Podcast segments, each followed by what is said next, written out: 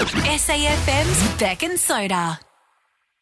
Yesterday, I think it was fair to say I was comprehensively whacked for allowing my 11 year old on TikTok. She's not on Instagram or Snapchat. I've allowed her to have TikTok, and some people rang in yesterday with some pretty scary stories of stuff that had happened to their kids on social media. Has it made you rethink things a little bit? yeah, absolutely. Yeah. Right. And this next chat's made me rethink what I do as Right. well. Well, what we're trying to do is give everyone as much information as we can to help you navigate this minefield of social media, particularly if you're a parent. Um, we're now about to chat to the founder and CEO of Safe on Social. She's a cyber security expert. Her name is Kirra Pendergast. Kirra, thank you so much for joining us. Righto, right off the bat, how vulnerable are our kids online? Oh, extremely. And there's a double side to it. You know, there's not only is the potential of them being screenshot by whoever, all of those things, but it's what they're seeing as well is what parents often forget and what they're normalizing in behaviors, whether that be sexualization of characters in the little game called Roblox, or they're seeing overly sexualized poses by adults and things and copying them. Oh, Roblox is a problem. My 11 year old was playing that last night when I went to bed. No, I thought that was that one was okay. strap yourself in, Beck. I've just posted a video on my little TikTok page this morning. It's already had more than 400,000 views on it because parents are freaked out by what I've said about Roblox and the sexualization of kids. And the fact that kids every five minutes are getting asked to be someone's boyfriend or girlfriend or being offered money or the in game economy Robux to play the mum or the dad in a role play game. Jesus. Oh my God. Okay. Um, Kirra, tell us what can actually happen with the kids. How quickly can someone get information and data on our kids, whether it's via an adult's account or whether it's a kid's account? Oh, look, you know, I get I get questioned all the time because my background is cybersecurity, which is all about protection of data assets and digital assets within businesses and things. Where I've been working purely in cyber safety, which is like um, protecting the human online for the last 14 years. And it can happen so fast. And these, as you know, I've have been published in an article on the weekend about it it can happen so quickly because it's not just you know the creep hanging out around the corner or you know the dirty old whatever it, anymore. It is literally in plain sight. They're major criminal gangs that are doing this kind of thing and covering their tracks from a cybersecurity perspective. And as someone that's worked in the industry for a long time and if i do a search online, I can find out enough about a family to find out really private information about a child in under 60 seconds. And that's just public information. It's not difficult.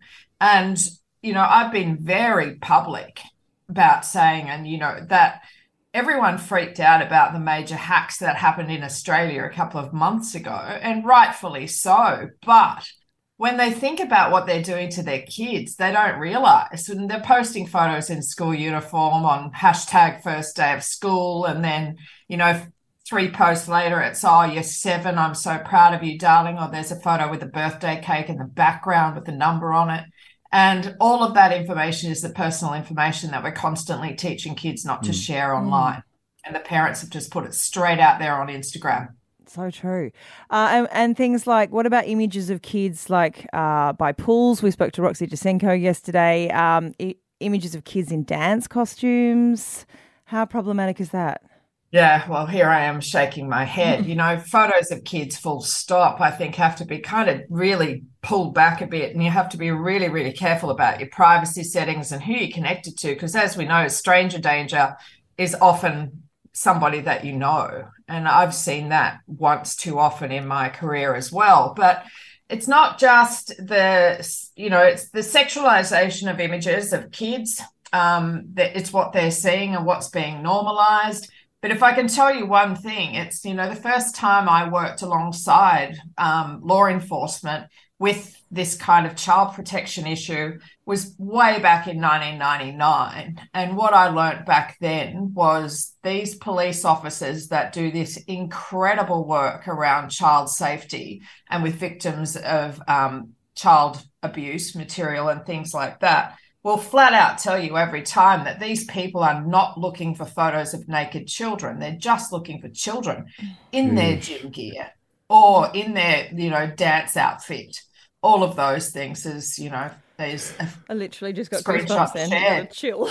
yeah, yeah, it gives me goosebumps. You can probably hear my voice mm. shaking. One, it's one degree here in Florence at the moment, mm. but also it does upset me. You know, I'm a mom. Yeah, I've got a lot of kids in my life. I've got eight nieces through my brother's marriage. You know, mm. stuff like that. And I see kids I work with kids every day, and I have 11 year olds come up and tell me things that have happened to them on Roblox. You know, it is not not going to happen to you. It's happening every day and it's getting worse and it's fixable if parents stop vanity posting for want of a better term.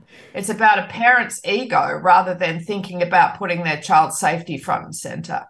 Kirra, can you give us a quick snapshot of how someone would go about gaining information really quickly from some social posts if they were, you know, in that criminal element? Oh, well, you know, easy. They just take screenshots. You know, there's kids everywhere. All you need to do is type in hashtag first day of school and a bazillion five year olds come up. Oh, you know, it's like millions of them. So there's all of those things. And then if you go into the account further, you can see often school uniform, you can see all sorts of things. So there's loads of it out there. You know, it's not like I'm sharing how to do it because mm. it's these big criminal gangs that have been doing this stuff for a very long time. And my concern is over a long period of time, they're patient, what they can find out where it ends up, you know, how it's catalogued on the dark web. You know, the people at the Australian Centre to Counter Child Exploitation do a phenomenal job on tracking these people down. And it changes every day. Mm. And when I often speak in schools, and so does, you know, everyone in my team. There's a lot of us, including um, Madeleine West, who's one of our speakers who released a big podcast about all of this on the weekend. And, um, you know, when we're speaking, a lot of parents don't turn up because they think they know all of this, especially mm. parents of really young kids who are what I call for first generation MySpace that grew up with social media thinking they understand it completely, but they don't realize how it changes every day. And my big piece of advice to parents would be if your school puts on a cyber safety talk, go because yep. you're going to learn something. You know, it's different every time. Kirra, there was some uproar when 100 points of information, personal information, was released on people with this Optus breach. Tell us how Correct. quickly and what sort of amount of points and what that means in terms of what people can find out about kids. Well, the average child now, by the time they're 13, there'll be 72 million points of data on them all across the internet. And a lot of it is put up there by their parents.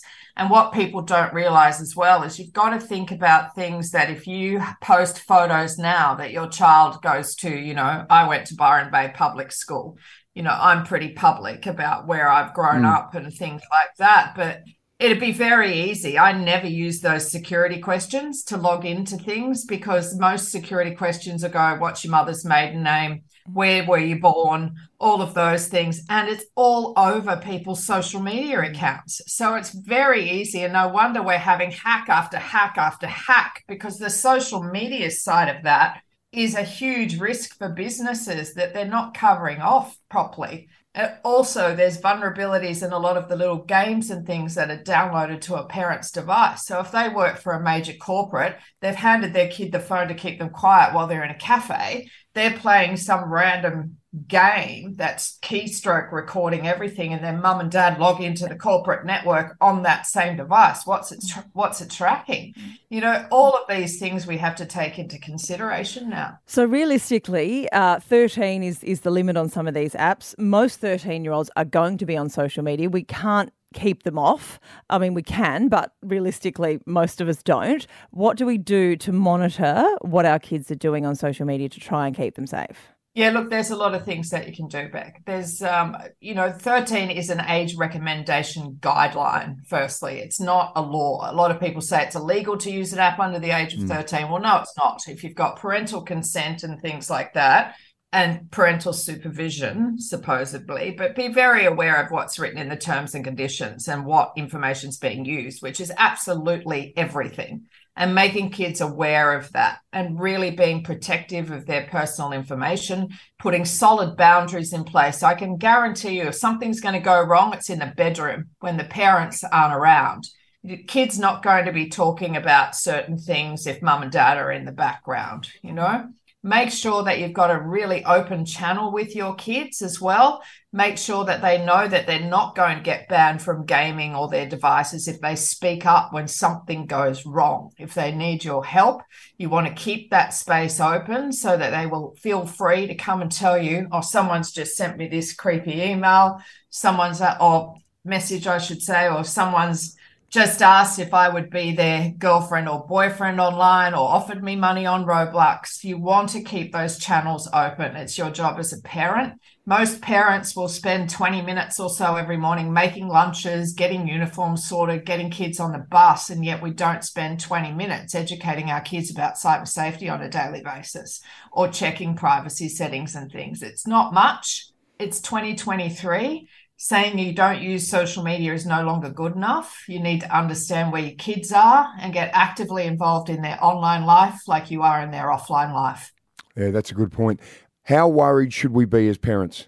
Good question. Depends what you're doing, you know, and depending on how much knowledge you've had and how much time you're putting into actually educating yourself. It's really important. There's a lot of things out there to educate yourself and keep that education ongoing. And then you'll start to understand it better and put more things in place. But again, on that post that I made today, which has gone ballistic around Roblox, the amount of people that said, I've got parental controls in place, I've got this in place, I've got that in place. You've still got a kid online. What are they seeing? You need to be having big conversations. And like, I'll be really blunt now that if you are not prepared for your child or to have a conversation with your child about porn, about predators, about those things, do not give them a device. Do not let them anywhere near the internet. Okay, I'm wow. now terrified. Uh, wow. Thank you so much, Kirra. A real wake up call for all of us. And I think I'm pretty vigilant. But um, yeah, the Roblox things shocked me. Been very eye opening. Thank you, Kirra. Pleasure. SAFM's Beck and Soda, a new way to wake up on SAFM.